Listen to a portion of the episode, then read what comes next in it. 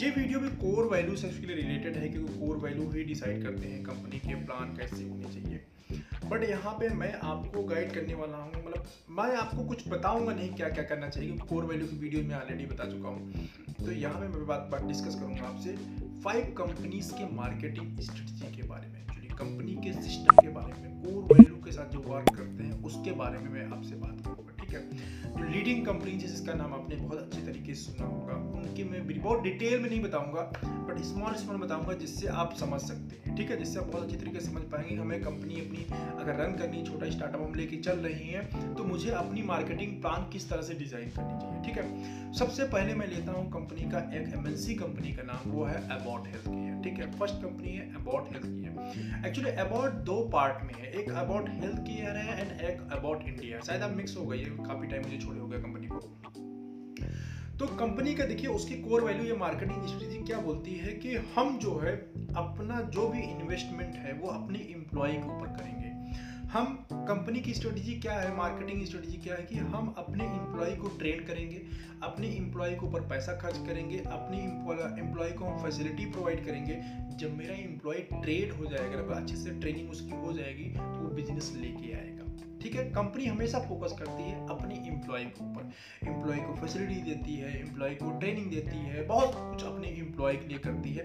उसके बाद एम्प्लॉय के ऊपर प्रेशर डालती है कि आपकी कोई इतनी फैसिलिटी मैं दे रहा हूँ आप बिज़नेस लेके आओ तो एबर्ट के अंदर जो भी काम करता है ना, वो बहुत मेहनत करता है। उसको जूते बहुत रगड़ने पड़ते, क्योंकि कंपनी उसके ऊपर खर्चा करती है। जो मार्केट में कस्टमर है ना, उनके ऊपर खर्च नहीं करती। उसके प्रोडक्ट क्वालिटी प्रोडक्ट है बट नंबर वन कंपनी है।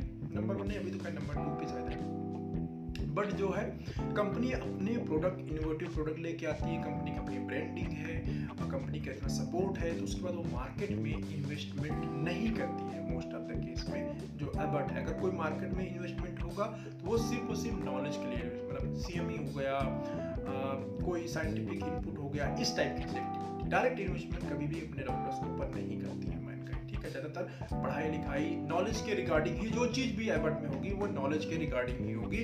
वो सी एम ई के फॉर्म में होती है कंटिन्यूस मेडिकल एजुकेशन है, ठीक है? मेडिकल एजुकेशन के बारे में हेल्थ केयर के जो भी प्रोफेशनल्स हैं, उनके एजुकेट करने के बारे में जो भी चीज़ें होंगी, ठीक है? बुक्स है या कुछ भी है तो वैसे ही चीज़ें होंगी डायरेक्ट इन्वेस्टमेंट कभी भी एबर्ट नहीं करती। इसीलिए जो भी उसका एम्प्लॉय होता है, उसको बहुत मेहनत करनी पड़ती है। एबर्ट के अंदर काम करना मतलब अपने अंदर वो पावर होनी चाहिए मतलब जूते रगड़ने पड़ेंगे जो लोग एबर्ट के अंदर जाते हैं, ठीक है? तभी आपको बिज़नेस जनरेट होके आएगा, क्योंकि कंपनी तो सपोर्ट नहीं करेगी इंडिया मार्केट के अंदर, वो काम करती है बिल्कुल यूएस के सिस्टम से। ठीक है?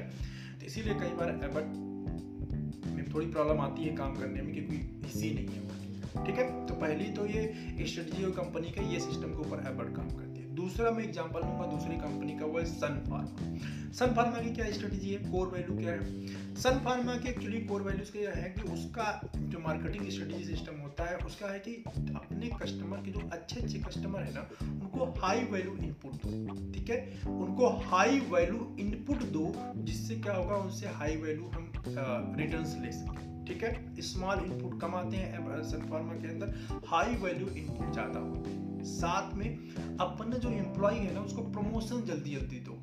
इससे क्या होगा, एक अच्छा सा इन्वायरमेंट क्रिएट होगा कंपनी के अंदर, हर कोई बहुत मेहनत करेगा। अंडरस्टैंड हर कोई बहुत मेहनत करेगा। सन फार्मा के अंदर ना प्रमोशन बड़ी जल्दी हो जाते हैं। किसी भी और कंपनी के कंपेरिजन में अगर आप देखोगे Sun Pharma number one company है। उसके बावजूद भी ना, वो प्रमोशन बहुत जल्दी करती है। और इंटरनल लोगों का प्रमोशन करती है, इतने बाहर के लोगों को लेकर चली आए। सन फार्मा की स्ट्रेटेजी क्या है कि हाई वैल्यू इनपुट दो उससे बिज़नेस लेके आओ और अपने एम्प्लॉय के अंदर एक सेंटीमेंट बना दो कि अच्छे से आप काम करोगे टारगेट आप करोगे अचीवमेंट आप करोगे तो प्रमोशन जल्दी होगा। तो एक तो कंपनी सपोर्ट भी कर रही है कस्टमर को हाई वैल्यू इनपुट दे रही है, अब प्लस अपने एम्प्लॉय को ये सपना भी दिखा रहा है आपका प्रमोशन जल्दी होगा प्रमोशन ज़्यादा होगा तो भाई पैसा मिलेगा, सब कुछ फैसिलिटीज़ मिलेगी। ठीक है? तो एक कंपनी का सिस्टम ये है तो आप अपनी, आप भी डिसाइड कर सकते हैं स्टार्टअप कैसे आप वर्क करेंगे। दूसरी नंबर कंपनी है थर्ड है टोरन फार्मा टोरन फार्मा का क्या एक्टिविटी है? कम सेल जनरेट कर लेंगे मार्केटिंग कैंपेन कैसे काम करता है? टोरन फार्मा का मेन मोटो ये होता है कि अपने कस्टमर को हर एक फैसिलिटी प्रोवाइड करवा ठीक है? वो अपने एम्प्लॉय को फैसिलिटी देते हैं। ऐसी जितनी भी बड़ी कंपनी है, अपने एम्प्लॉय को फैसिलिटी देती है। ऐसा नहीं बोलूँगा कि चलो एबर्ट ही सिर्फ़ देती है। एबर्ट बहुत ज़्यादा देती है, मैं बोलूँगा। ठीक है, बहुत केयर करती है एबर्ट बहुत केयरिंग कंपनी है। है, बड़ी फैसिलिटीज़ सन फार्मा में भी है। टोरन फार्मा में बहुत फैसिलिटी है अपने एम्प्लॉय की लिए। टोरन फार्मा का मेन फोकस है कस्टमर को ब्रिक न होने कस्टमर को लॉयल बना के रखो। ठीक है? कस्टमर को लॉयल बना के रखो।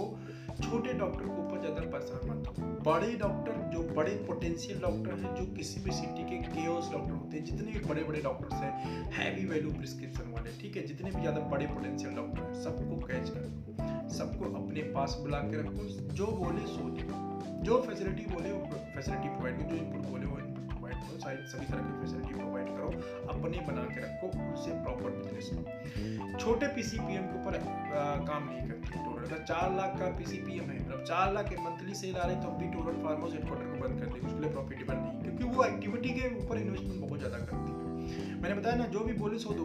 बट कस्टमर से बिज़नेस आना चाहिए। तो उसका पीसीपीएम जो होना चाहिए ना बट टोरन फार्मर का, वो high five lakh six lakh seven lakh का समथिंग अराउंड पीसीपीएम होना चाहिए। दो लड़के अगर मेडिकल टाइप पूल में काम कर रहे हैं तो आठ लाख, दस लाख या बारह लाख की सेल होनी चाहिए। अदरवाइज़ हेडक्वार्टर बंद क्लोज तो ये कोर कोर वैल्यू है, और टोरन फार्मा बहुत देश प्रेमी कंपनी ठीक है? तो जो भी एम्प्लॉय होते हैं तो अपने देश के लिए जब कोई बात आती है तो उसको बहुत फॉलो करती है टोरन फार्मा क्योंकि इंडियन कंपनी है जो है। बट ये है कि हाँ देश के लिए, अपने कंट्री के लिए बहुत ही डेडिकेटेड कंपनी है। But same time marketing strategy में पूरा इंडियन स्टाइल से काम करती है। पूरा कैप्चर होल्ड करके रखती है डॉक्टर कुछ भी बोले इन्वेस्टमेंट करना है एक्टिविटी करना है आपको इनपुट देना है उसको बिज़नेस पूरा भर भर के चाहिए ठीक है?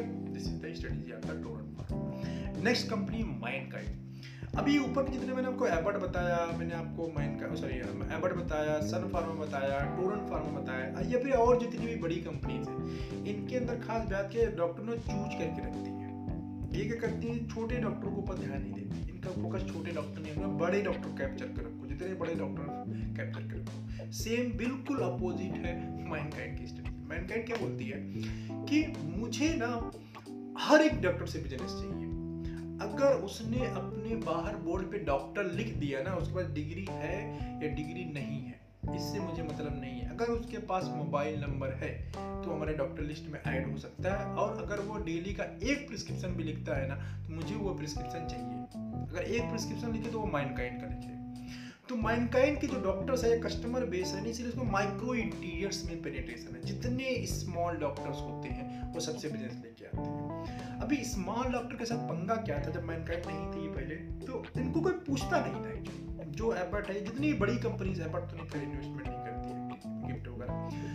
और भी जितनी इंडियन कंपनीज़ थी ना, सबका फोकस कहाँ पे था? बड़े डॉक्टर के ऊपर मिडिल डॉक्टर के ऊपर, या एमबीबीएस से बिलो ये लोग जाते नहीं थे। क्या एमबीबीएस से बिलो डॉक्टर को डॉक्टर मानते ही नहीं, समझ लो आप। तो वो ऐसे ही काउंट कर लेते जितनी भी बड़ी कंपनीज़ तो इनके पास क्या कुछ इनपुट जा नहीं रहा था?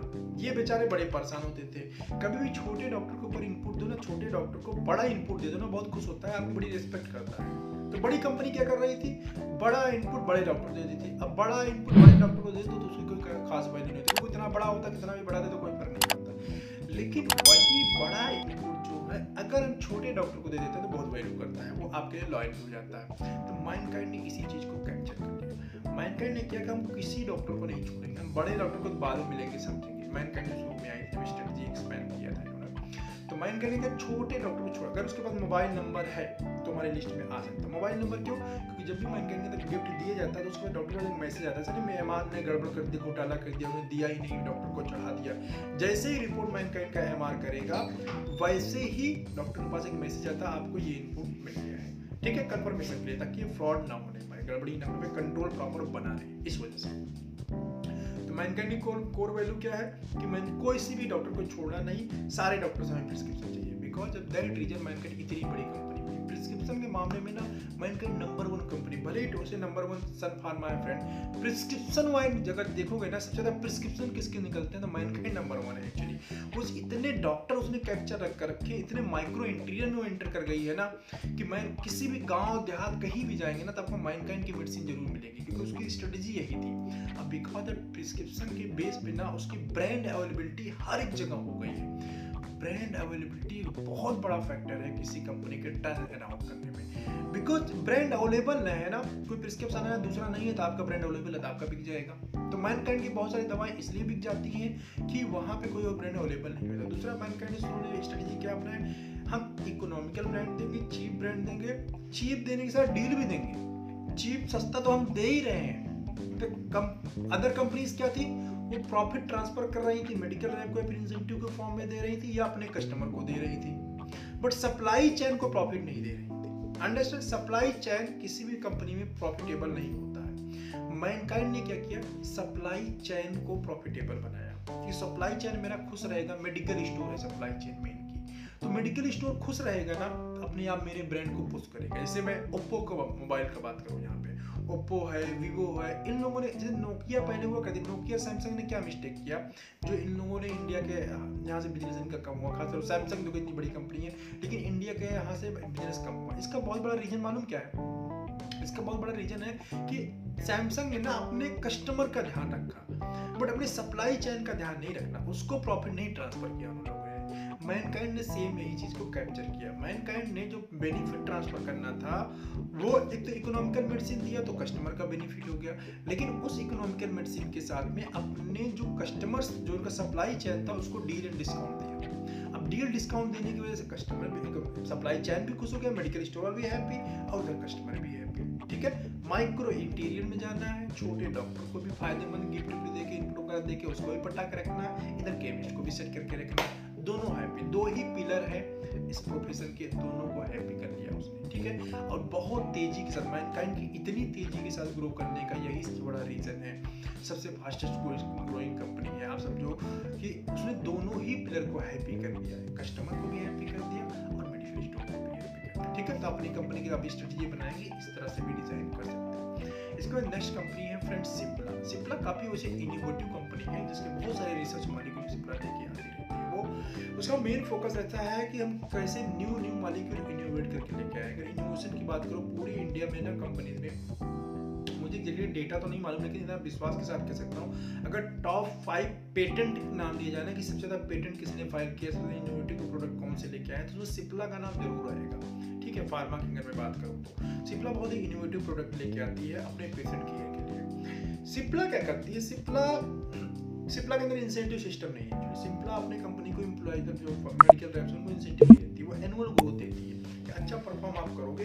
जितना लास्ट ईयर सेल हुआ था, उसके ऊपर मुझे ग्रोथ दो तो मैं भी आपको एनुअल पैकेज में ग्रोथ दूँगा। ठीक है? ये कंपनी का स्ट्रेटजी कंपनी का सिस्टम कंपनी बिज़नेस जनरेशन के ऊपर कैसे ध्यान देती है? तो फैसिलिटी सिप्ला भी देती है अपनी एम्प्लॉय को। बहुत सारी हॉस्पिटलाइजेशन होगा से लेकर हर चीज़ की फैसिलिटी कंपनी सिप्ला कंपनी क्या करती है? ब्रांडिंग के ऊपर ध्यान है। डॉक्टर को स्टार बनाना डॉक्टर का ऐड करवाना है, डॉक्टर का न्यूज़पेपर में, डॉक्टर का इस कहीं पे कॉन्फ्रेंस करवानी है। इस टाइप में सिप्ला बहुत ही, डॉक्टर के यहाँ कैंप करना है।